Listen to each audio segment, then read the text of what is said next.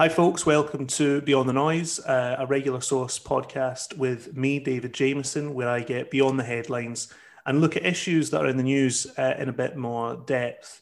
Uh, I'm very glad to be joined today by Chris Nineham, who is the uh, vice chair of the Stop the War Coalition, uh, an organisation which has put on many of the, the largest demonstrations uh, in British political history.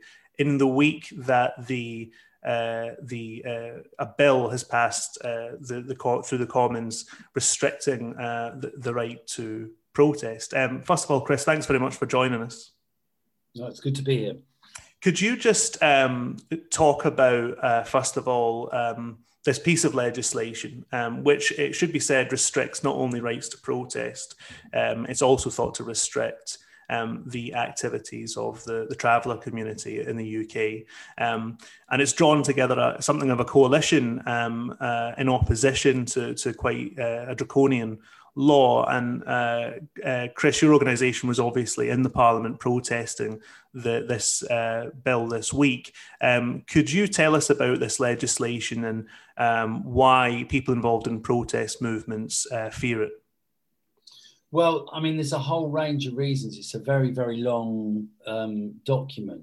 But I mean, essentially, it's going to give a massive amount of uh, extra powers to the police to control, limit, and ban uh, all sorts of different kinds of protests. Um, I've been involved in negotiating and often sort of um, confronting the the, um, the police over demonstrations over the last 20 years. And I mean, the thought of going into a negotiation now with this amount of power in their hands is very, very worrying. It means that the the bill basically um, means that the police um, can limit the times uh, when people can protest. If they want to have a protest, the police can say during the day what times they can protest. It, uh, it they can use noise levels as a reason for um, curtailing or stopping protests happening.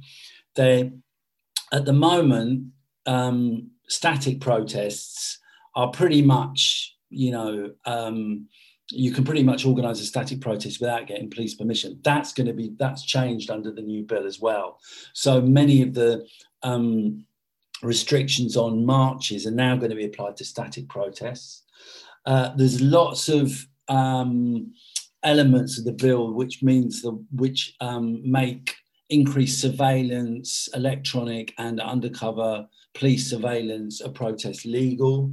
Um, and there is, I think, in a way, the um, the worst thing is it brings in this principle that the police have to weigh the rights of protesters against the rights of those who will apparently be disrupted by the protest. Now, you can see that is open to massive abuse. I mean, you know, and it's not just about street protests or direct action or any of these things. For example, picketing could easily come under the um, under the sort of purview of that particular principle. So, uh, and as you say as well, David, it's um, there's there's there's a number of different elements of it which are attacks on the rights of uh, to do with criminalising trespass, which are attacks on the rights of the Roma and Gypsy communities. So, all in all, this is a massive uh, legal assault on um, people's ability and rights to protest.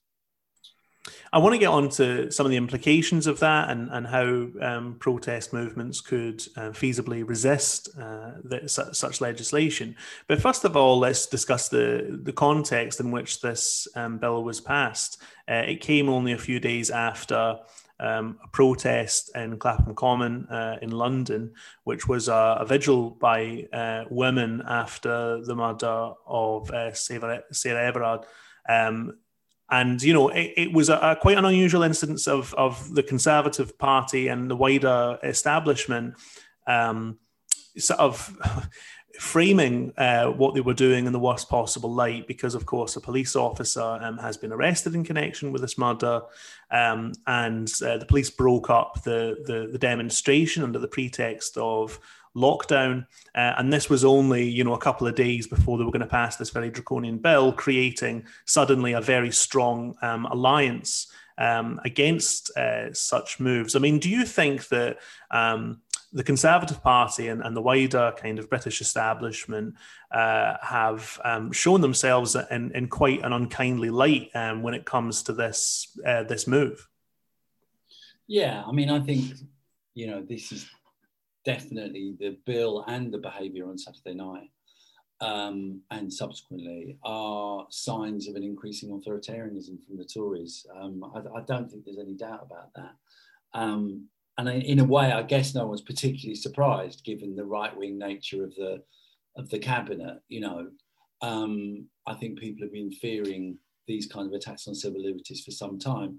I think it's it's linked to first of all just that the fact that the you know that this is a particularly right-wing iteration of the Tory party, the Tory leadership.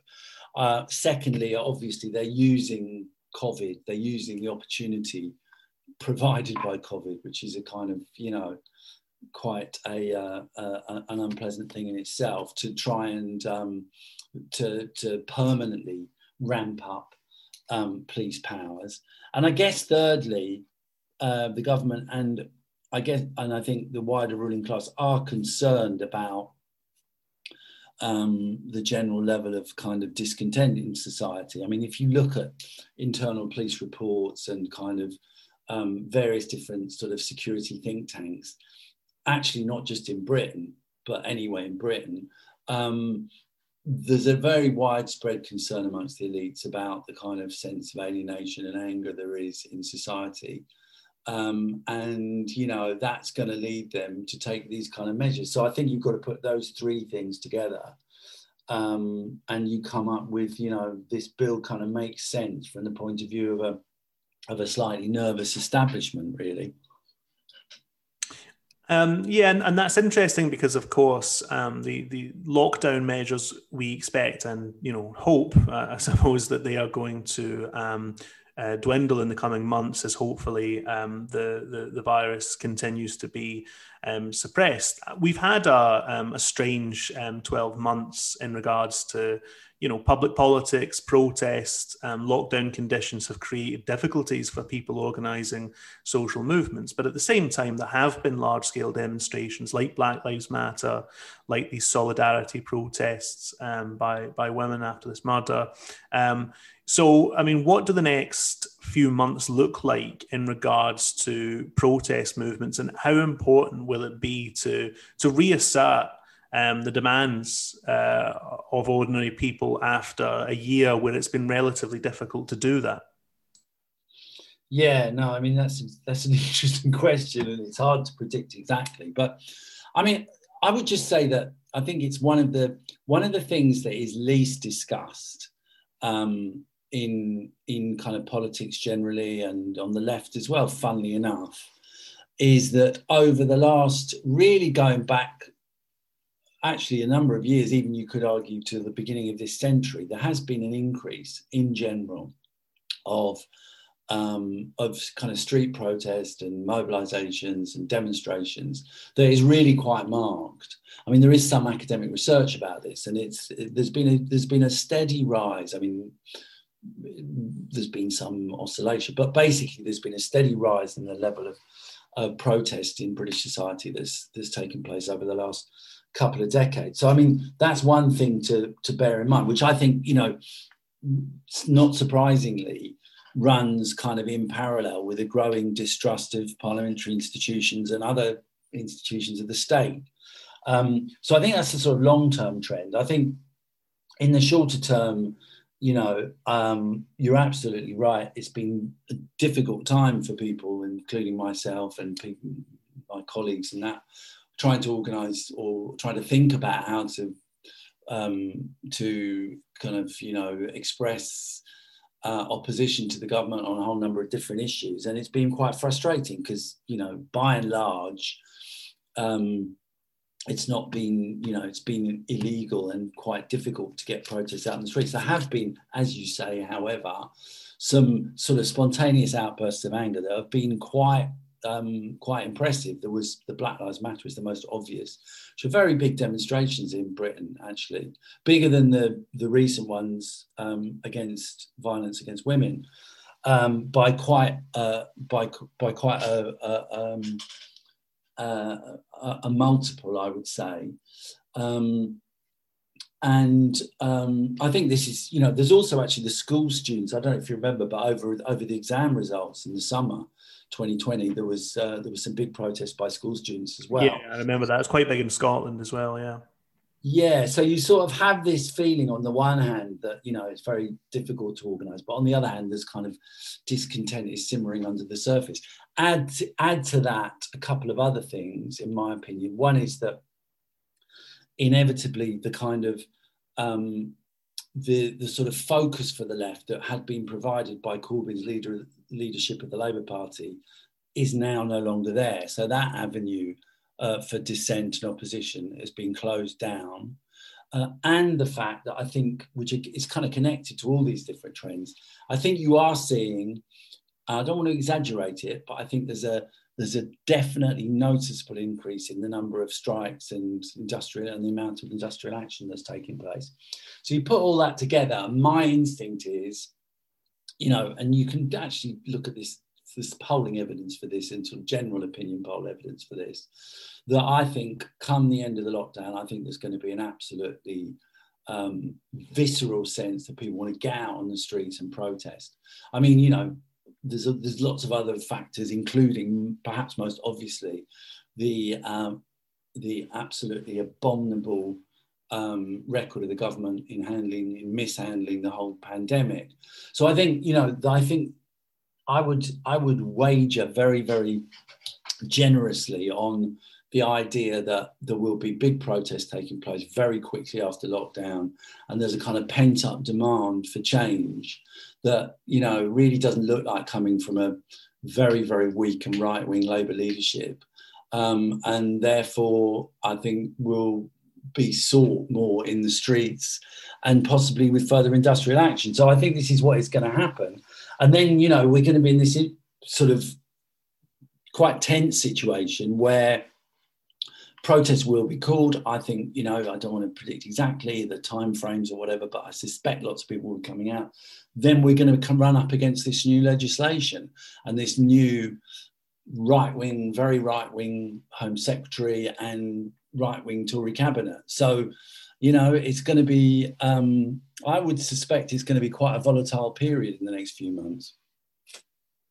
Yeah, and of course, you know, the, the government's been busy as well. We're, we're still to see uh, who will be made to pay for the uh, um, the costs of, um, you know, the lockdown and the pandemic and, and so on. But based on prior experience, I think we have a general sense of who that's going to be, who's going to be uh, made to carry that burden.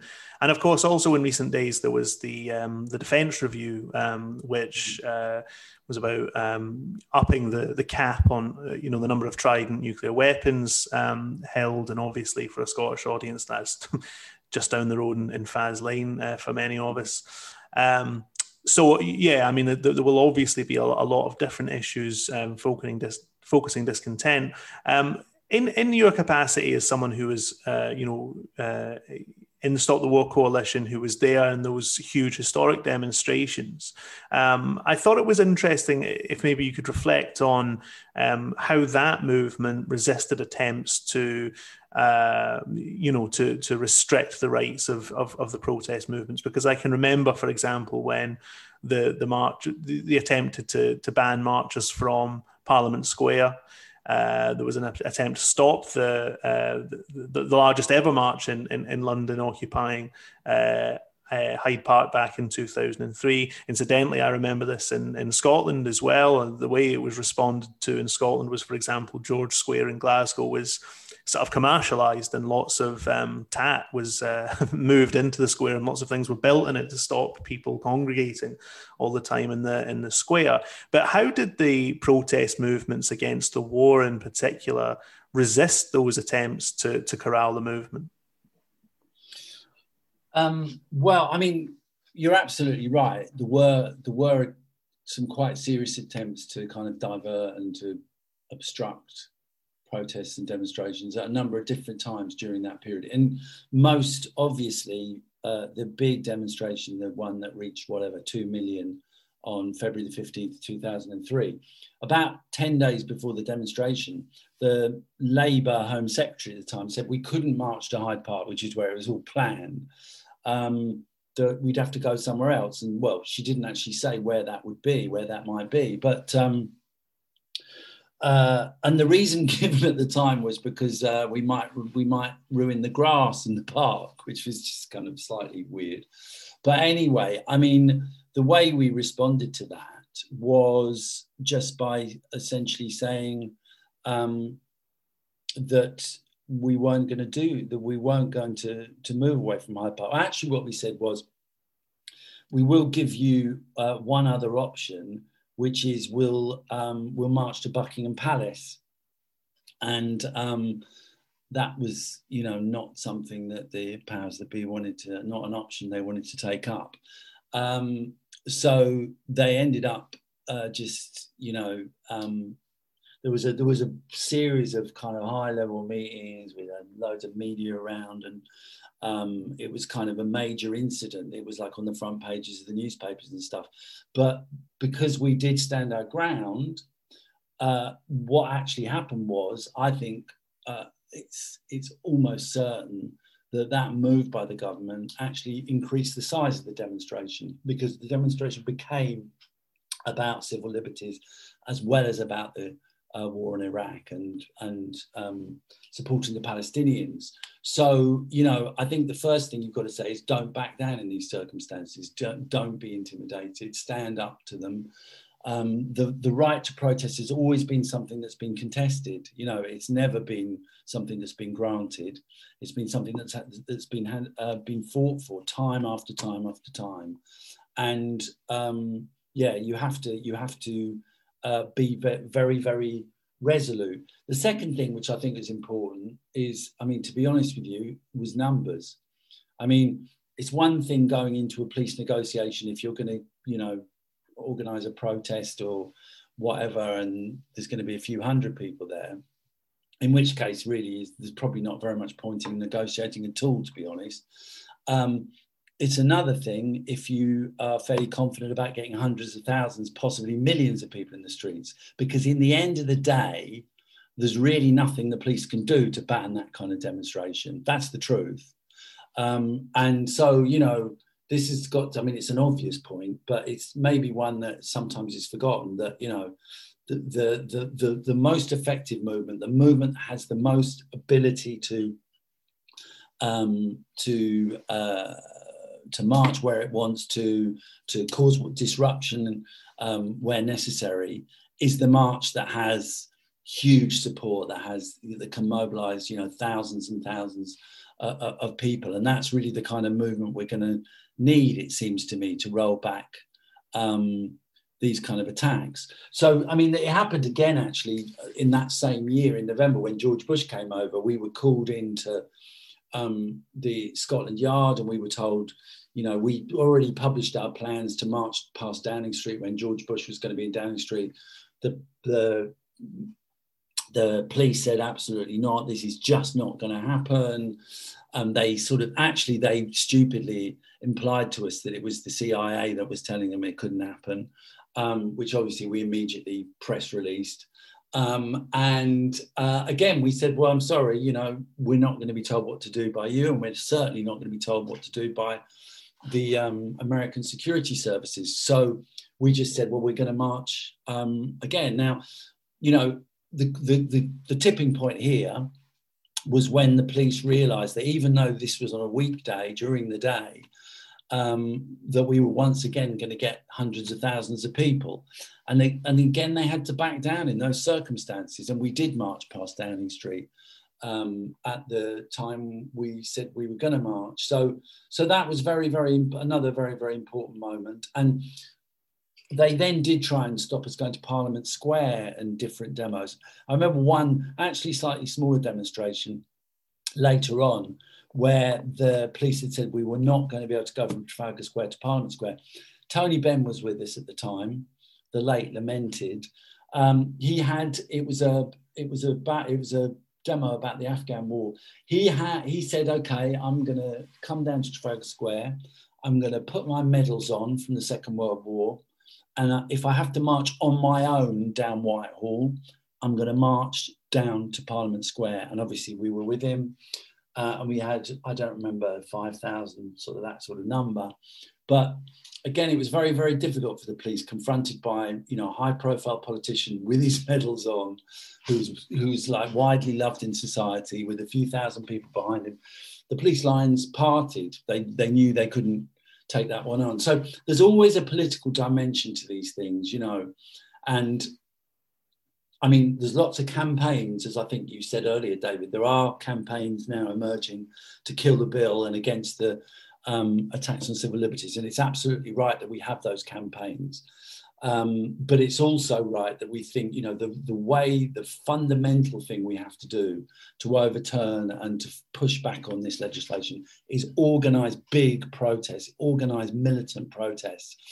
And, you know, tap into the widespread dissatisfaction that people feel about the, the, the new nuclear warheads, about the police racism, about the actually the other thing we haven't really talked about is the the kind of new austerity that is undoubtedly going to be a product of the um, economic crisis. You know, all of these things, it seems to me, are, are, are, feeding into a real sense of anger. And if that anger becomes mobilized, then there's no bill on earth that can stop people protesting. Yeah, thanks for that. And and I suppose just finally, I mean, I think it's important you emphasize that because I think, you know, over the past year and, and quite understandably in some senses, there's been a bit of a mood of, as you said earlier, paranoia uh, and also a degree of, um, you know, cynicism about political life and, and, and so on. And I think it's, it's very easy for people, especially when people have been isolated through most of this period, um, to feel that, to feel the overwhelming uh, power of the state, of you know big corporations, a fear over surveillance, over the influence of you know big tech in our lives and the state in our lives, and and so on. Um, and I, I suppose, um, I mean, do you think it's important that people exercise that democratic right, apart from anything else, to undermine what you know could feasibly turn into quite a dangerous or cynical or paranoid view of the world? Yeah, no, I think that's that's a very good point. To be honest, um, I mean, and it's not surprising that at one level, you know, we have seen um, right-wing governments uh, voted in in well previously in the US, but in Britain, a number of hard right governments in various different countries in Europe and around the world. We have seen the emergence of a kind of you know, um, a, a, a, really rancid right wing and very sinister right wing politics um, that has gained support, some support internationally. Um, these are all real things, and, and a strengthening of the state, which I think is a direct kind of. Um, it is kind of a response, as I was saying earlier, to um, to sense of um, yeah, some sense of challenge on on the part of of elites. Um, but I think it is also important to recognise various other uh, other things. One is that uh, I think that you know the sense of the, the growing sense of crisis that feel that people feel um, in society at the moment can be uh, tapped into by right wing forces that we've seen in the United States recently and so on. Um, but it also can lead people to, to more progressive directions. And I think, in fact, what you're seeing in most parts of the world is a kind of polarization. The center ground really can't hold.